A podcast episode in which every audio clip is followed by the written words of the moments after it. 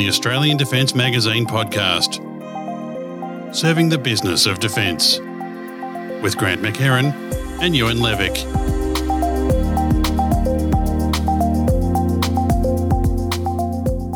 Hi, everyone, and welcome back to the show. This episode, we'll be chatting with Brigadier retired Ian Langford, formerly head of land capability with Army, and now, among other roles, a strategic advisor to UBH Group. Ian, welcome to the show. Thanks very much. It's a real privilege to be here uh, and be part of uh, what really is an important contribution by your publication in the public debate around Australia's national security and some of the implications and observations of the recently released Defence Strategic Review. I really appreciate the opportunity. Thanks. It's great to have you with us. And of course, I'm also joined this episode once again by Ewen Levick, publisher at ADM Group. How are you doing, Ewen? Good, Grant. Good to be back. Um, Ian, I'm I'll kick off quickly with a question on your overall take on the DSR. As obviously the former head of land capability, what does the reduction in infantry fighting vehicles uh, and self propelled howitzers mean to you? How does it balance, for example, with the continued purchase of tanks and HIMARS? Are we looking at an army that now has an unbalanced combined arms fighting system? Um, in short, the DSR, and I, I, guess I'll answer that question by um, thinking about it at the high level design uh, implications for Army in the context of the uh, need for a, a, more integrated, more focused uh, defence force. Um, the Army has uh, multiple responsibilities across all modalities of land combat, and that includes that which is under armour as part of that system that you just described as being uh, enabled by tank, by self propelled howitzers, by under armour breaches, by combat reconnaissance vehicles, and by an infantry fighting vehicle. That part of Army is uh, one aspect of what it does. It also does aviation enabled air attack operations, air assault operations. It does amphibious operations. It does humanitarian assistance and disaster relief. And it does domestic and regional peacekeeping support. And I mean, what I'm getting at here is um, to have a reduction in scope of the infantry fighting vehicle reduces Army's capacity in some respects, but not in others. And so the redefinition of a basis of provision to 129 vehicles really speaks to Army retaining that close combat capability, albeit in a smaller sense of capacity. And the requisite reduction of self propelled howitzers makes sense in that if you have a smaller headcount of armoured vehicles across that system, then clearly some of your combat support enablers also reduce as well. So there is logic in its design, there is capacity uh, that is now different, but it doesn't take any step back from Army's core role in that context. Uh, but also, I think it acknowledges Army needs to continue to provide all sorts of capabilities in what's a pretty challenging environment. Ian, at last year's ADM Congress, you made a quite robust defence of the infantry fighting vehicle uh, acquisition, which I think at the time was subject to a lot of discussion in the media. Um, it must Therefore, even though, as you've just said, the system remains in place, albeit in a smaller capacity for Army, it must nonetheless be disappointing that Army Army's ambitions in terms of the infantry fighting vehicle acquisition and how it fit into the broader system uh, have been cut by the DSR. Yeah, I mean, I, I understand why you're asking that question. I mean, I'm fairly philosophical about it in the sense that the APC will be replaced, the M113 AS4 uh, the capability that replaces it is far more technologically advanced. So the whole notion of a one for one replacement is a little bit redundant once you start to apply the increase in technology, uh, survivability, situational awareness, and lethality that will come in that IFV system. And so, again, it doesn't necessarily mean that Army can't grow to a capability that is bigger over time. But frankly, it comes down to priorities. And in the short medium term, Army will replace its APC. It will retain a close combat capability, and it will have to also be prepared to answer the requirement in the DSR for it to invest in other capabilities as it relates to the government's priorities. So when we think about things like impactful projection, uh, long range strike, and the ability to generate the kind of deterrence effects that the DSR speaks to, then Army will probably do more and not less in many of those roles. Yeah, I guess the uh, it's confirmed we're getting HIMARS, and there's the, the long range strike to uh, the littoral waters from land. So yeah, that, that could balance on that side. But uh, okay, Army's going to get more, Navy's getting more. We're already having problems getting enough uniformed staff to operate everything. So, uh, how do you see defence managing to get enough people when we're already behind the eight ball? This really is uh, one of the critical questions and key performance indicators, I think, of the execution of this policy. So, as you know, the Australian Defence Force is an all volunteer force. It needs to be able to attract, train, equip, and retain highly skilled professionals who are also in demand in other parts of the economy as it relates to you know those demands in uh, work areas, particularly as they relate to areas of emerging technology and the delivery of skills and essential services that put it under real pressure. So there is a demand in all sectors of the economy for this type of person, and the ADF has to be able to uh, attract and retain uh, people in that context. So I think the ability to inspire service, to be able to provide alternate pathways uh, to work. So there will be full time components which remain, you know, really important in terms of preparedness and your ability to fight tonight. But there are also other models involving part time and uh, to some degree, you know, the, the increased use of uh, other demographics that we wouldn't otherwise typically see in uniform to be able to meet those workforce demands of the future. So where we see, you know, the gig economy as it relates to IT industries, there'll be elements of army and defence and government that embraces that sort of work model just to be able to secure that talent, because without them we can't do it. Uh, and uh, as has been indicated, as I think I've just said, workforce will be critical to realising an ADF that has to increasingly be more technological and more focused on delivering those martial skills in an environment where you do need science, you need engineering, you need advanced mathematics, and you need those that can harness and use emerging technology in ways that give us the advantage against any sort of future adversary. And as a follow up to that, could a focus on pushing sustainment below the line free up uh, ADF and public service staff to perform the high level management and sort of direction setting roles? I think that's part of it. I mean, I, I would also um, submit that many of the recommendations in the DSR relate to process. So, you know, when we talk about transformation as opposed to modernisation, modernisation is coming to, you know, to be uh, best practice in the present. But transformation is a bit like innovation. It's not doing the same things differently, it's doing different things. And so, one of the great opportunities the DSR will bring is to uh, recognize that processes and systems in some parts of the defence enterprise are really struggling in terms of capacity, and therefore there will be a need to do things differently. And the government and certainly key ministers, in my observations around the DSR and their public utterances, sort of indicate that there's a willingness now to be more innovative in terms of how we apply process. So um, that notion of where you deploy workforce to achieve that acceleration and those outcomes certainly features. But I think process redesign and really a form factor review around how defence can deliver capability in a more accelerated context is where energy needs to be applied. So let's step across and look at the Australian defence industry. And from the DSR, there's uh, seems to be the new direction being all about becoming sovereign ready to support submarines and missiles. Is that your big takeaways from this? I mean, there certainly are some pretty significant shifts, not only for the department, but for industry and you know the ability of this country to be able to manage and implement projects of such scale to include uh, submarines and guided weapons. And so the opportunity uh, is significant. And I say that in a positive way as it relates to the defence industry.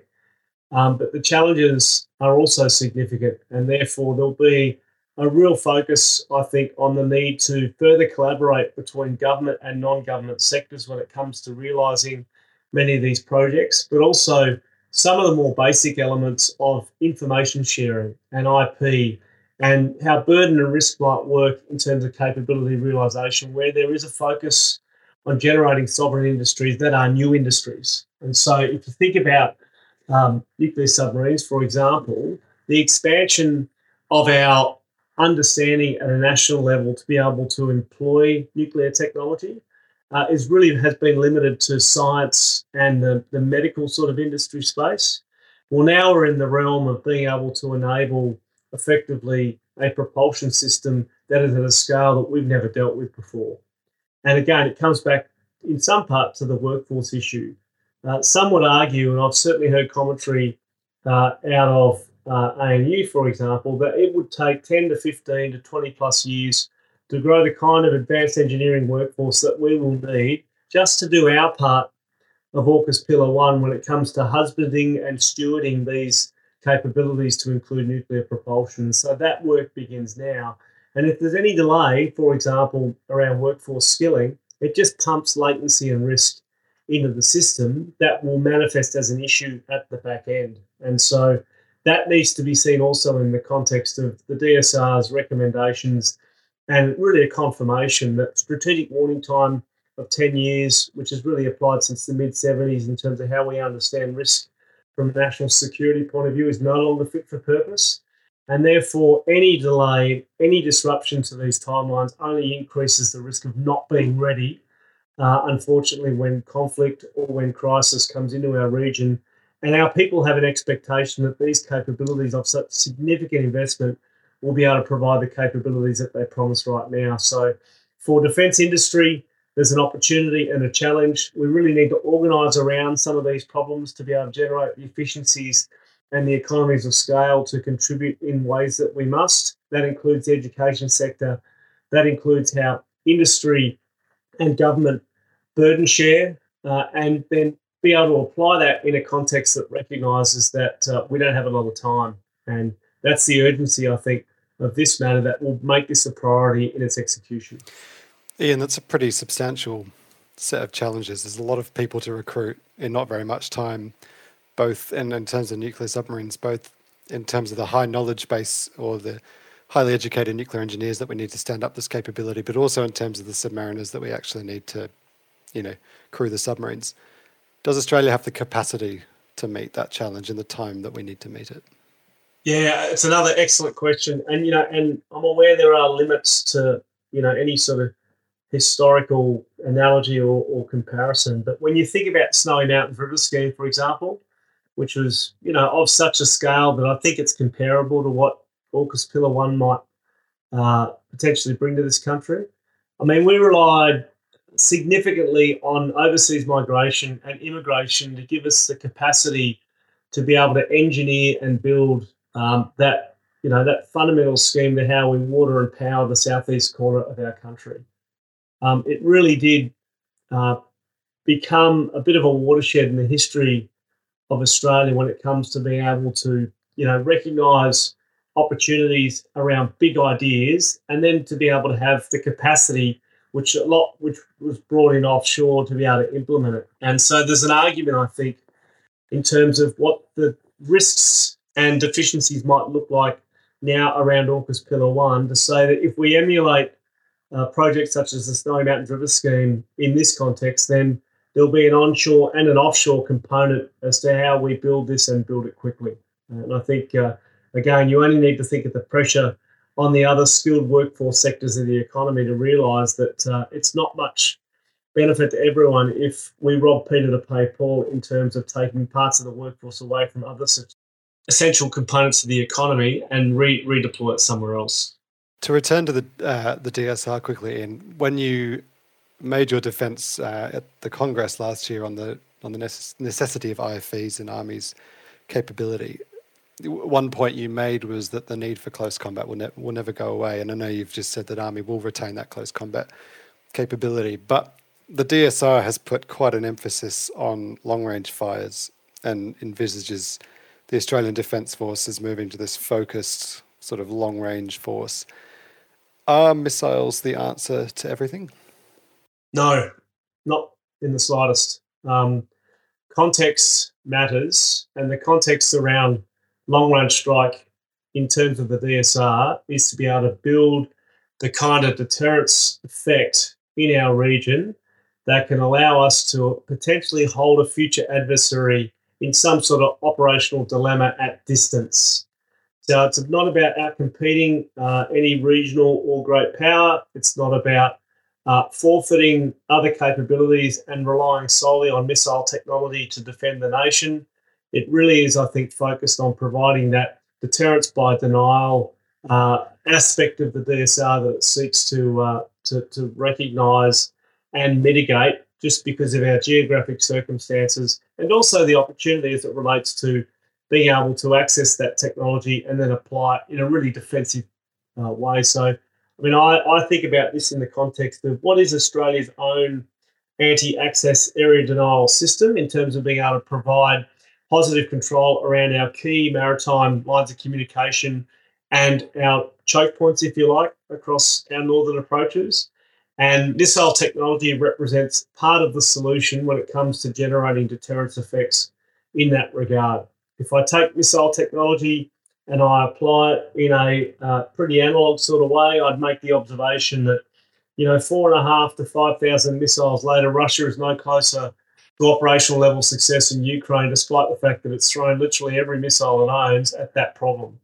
And that's not to say that uh, we shouldn't invest in the context of the DSR on these essential technologies because they are critical. And the document correctly highlights where we must increase our capacity to be able to generate those sorts of deterrence effects, and missiles will help do that. But they aren't certainly the be all and end all when it comes to being able to answer every problem that you find in uh, modern military operations, many of which are historic, but some of which are emerging. And the other thing I just uh, highlight to sort of round out this question is that, you know, too often in Australia, the debate around military platforms is in the context of either or. The reality is it's and, and, and both. And so, yes, there is a reduction in some aspects of the capability spectrum in order to plus up other areas, but there is little argument around, I think, in the serious debate of modern warfare that you need close combat and you need missiles, and we need to adjust our focus, our resourcing, and our priority to meet the needs that are spelled out in that very important document that was released about three weeks ago. Some of the uh, commentary around Army's role in this anti access and area denial deterrence posture is that it's uh, becoming more like the Marine Corps. Do you think that's accurate? So, in in to answer your question specifically, you know, the army has in its DNA the ability to operate in a littoral context across the Southwest Pacific the Southeast Asia. Um, one only needs to look at some of the operations up the East Sepik River, for example, in the Second World War, where Army was moving hundreds of kilometres up some of those key inland waterways to be able to generate the sort of operational manoeuvre against the Japanese that would prove decisive. Uh, in the same way, uh, we have a storied history in our army of it operating things like landing crafts up until the early to mid 1970s when that role was formally handed over to the Navy. So the ability to move across littoral seams is elemental to the Australian Army. Um, the comparison between whether, again, Army has to choose as to whether it's going to be a Marine Corps or a land army again is a bit of a false economy because in the context of when we compare ourselves to the Americans, they have both. Our army needs to be able to do both, and so I don't think it's an identity crisis or uh, is the army conflicted in any way by being able to be littoral in its focus because our geography requires that, but also recognise that whether it be within a coalition context, whether it be leading a regional stability operation or whether it be providing humanitarian assistance, disaster relief, the Army also needs to be able to generate those sorts of land and land combat effects uh, in the way that you know maritime, air, space, and cyber require it to. And so again, this isn't an either-or context. The Army needs to be able to do both. So, Ian, bringing us back to long-range strike and Army and Navy and Air Force doing long range strike from their various platforms. Who or what is going to do the actual targeting for long range strike capability? Because we don't actually have that at the moment, do we? Well, it's maturing. I mean, I would say in um, the context of what the ADF needs to be able to do, it's got to be able to sense at range. So again, the Army is going from a battlefield geometry of the zero to 100 kilometre range to now sit alongside maritime and air and think about the battlefield in terms of hundreds to thousands of kilometres. Uh, you would then array sensors using assets from, again, uh, other domain platforms and capabilities and essentially fuse uh, those uh, sensors and what they're ingesting into a common targeting picture. Um, there is, uh, you know, loose language uh, to include terms like kill chains, which then really describe how that information is fused, how it's presented, how essentially it's then given to a decision maker, a target engagement authority, for example, to be able to conduct what I would call the weaponeering, which is to assign the right sort of effector to be able to achieve an effect on that target that's been you know detected by the sensors and the aggregated view that comes um, through a common picture and then uh, it would not matter really which platform or domain that that effector came from because the target is effectively joint in terms of how it's sensed how it's inspired uh, and, and, assigned as a target how it's weaponeered and then how it's dealt with in terms of the effectors so if this is done correctly, it becomes essentially domain agnostic. You take a systems of systems approach where you have sensors and effectors, and then it's really about supporting the decision maker around weaponeering the right solution to that problem, and then using, as I said, what some people refer to as kill chains to be able to apply that. The real challenge becomes one of capacity. So, one target is one thing, hundreds of targets might be another. And again, it's for policymakers and capability managers to think about what's the threshold in terms of how many targets do you want to be able to concurrently essentially uh, sense and then affect based on your requirements in terms of your overall mission and what you're seeking to do. Ian, do you have other insights from the DSR uh, in your reading of it that we haven't mentioned so far? I think I mean, the AUKUS Pillar 2 uh, uh, emerging technology space is really interesting. Again, it sits in parallel to Pillar 1 around our reliance on a pretty exquisite part of our education sector and workforce that needs to get uh, much bigger, much more quickly. But that said, Australia is leading in quantum technology, for example, and we've got very good capacity to contribute in our own sort of nuanced and niche way in other areas to include uh, artificial intelligence and robotics. And so, you know, we have relied historically on a technology edge to be able to offset the lack of mass that, you know, such a small population as ours can generate in that traditional sort of, you know, Napoleonic military context. And so AUKUS Pillar 2 will be really important for us to be able to both contribute to our alliance obligations with the Americans and the British in this case, but also to be able to access and burden share with those other two countries some of the challenges around solving the big issues as it relates to getting first access to technology and then applying it in a national security context. So that's really exciting. And, and there's some real positive energy, I think, for defence industry and for really all facets of our society, our economy, our education sector to be engaged. And there'll be a dual purpose benefit as it relates to taking some of those technologies and then applying them in other fields. And one only needs to look at what um, DARPA and CERN did effectively with the internet to realize that there is that waterfall effect that can generate net positives beyond just the national security sector.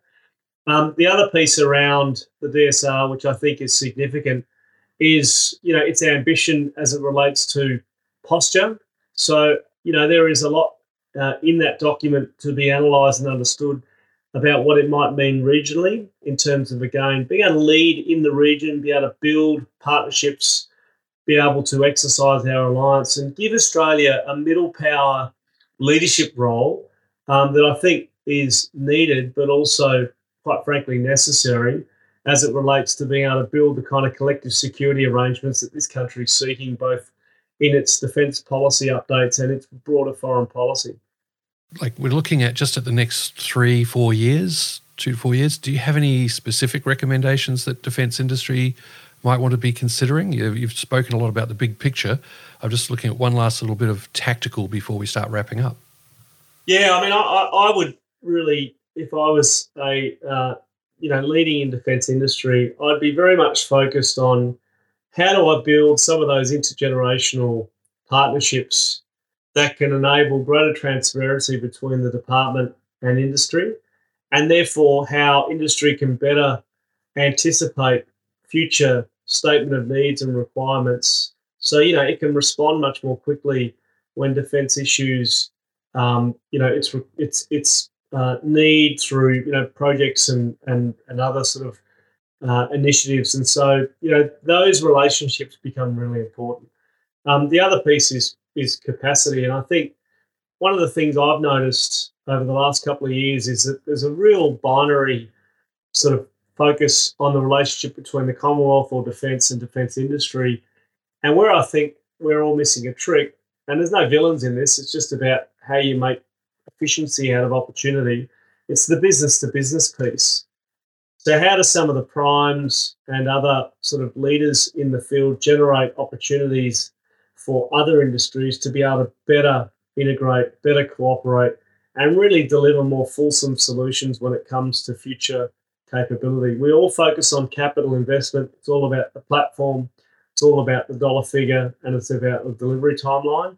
What is often missing is the training system, is the facilities and infrastructure build, is the need to really give a whole of life focus to a platform or a capability. So then it allows other elements of defence industry to be able to do that sort of long term planning, build the solvency um, capacity they need to be profitable, because that's what all companies are focused on, as well as you know superior products and services. And there's nothing wrong with that. But I think if you can build that level of trust and commitment and focus in terms of business to business, being able to collaborate to build a more fulsome FIC enabled capability, and then the Commonwealth being able to be able to be really clear in how it issues its needs and requirements, then you know there is a, a mutual benefit for everyone involved, both in the short, medium, and long term. Ian, moving to uh, your transition to your current role, can you talk to us a little bit about that? Um, how your journey from army has been into what you're doing now. Sure. I left in uh, July, August of last year. Um, really spent some time, um, you know, getting 31 years of service um, and putting that into context, which I'm very proud of and grateful for. And then really, I'm on an exploration in terms of some of the work I've been doing in academia, which I've got a couple of appointments for but um, with UBH, for example, and the team there, I've served with uh, the three founders uh, in Special Operations Command. I'm attracted to the values and purpose of that company, and I'm really interested in their capacity to enable technology, which our soldiers, sailors, and aviators desperately need uh, both now and in the future.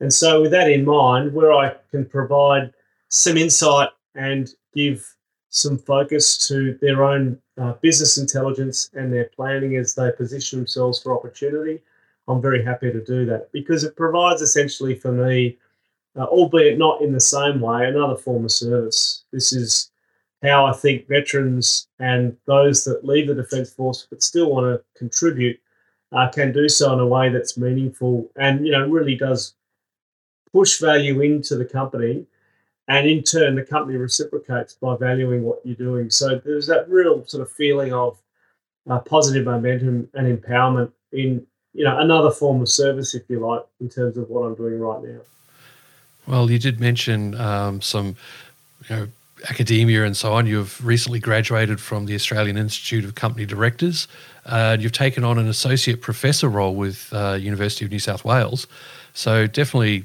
covering a, a large range with those two. Uh, what do you see as the main activities that are going to keep you busy over the next three to five years in all of this?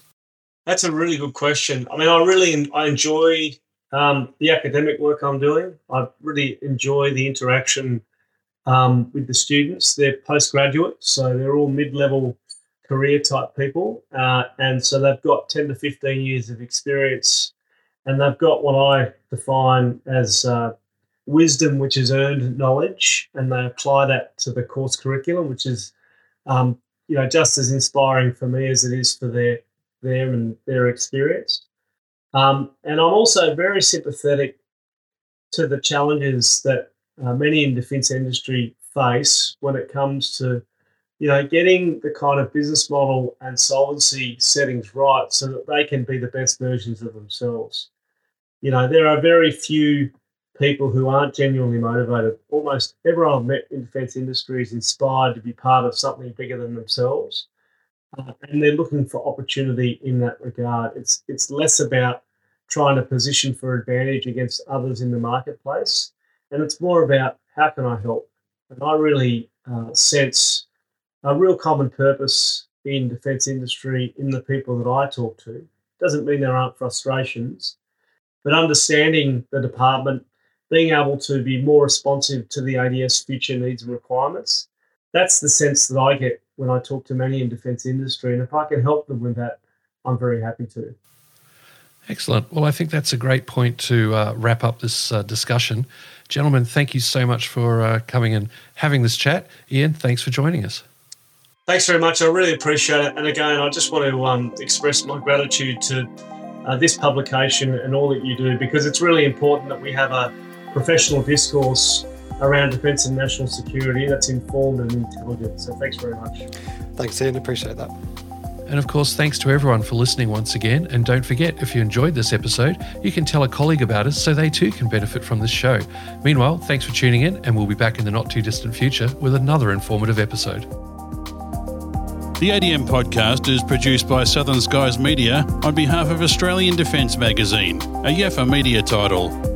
The views of the people appearing on this podcast do not necessarily represent the views of Australian Defence Magazine, the Department of Defence, or the guest's employer.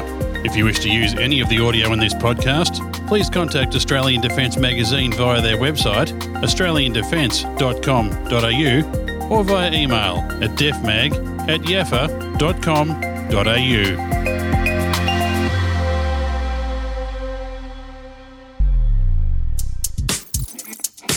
You've been listening to a Yaffa Media podcast.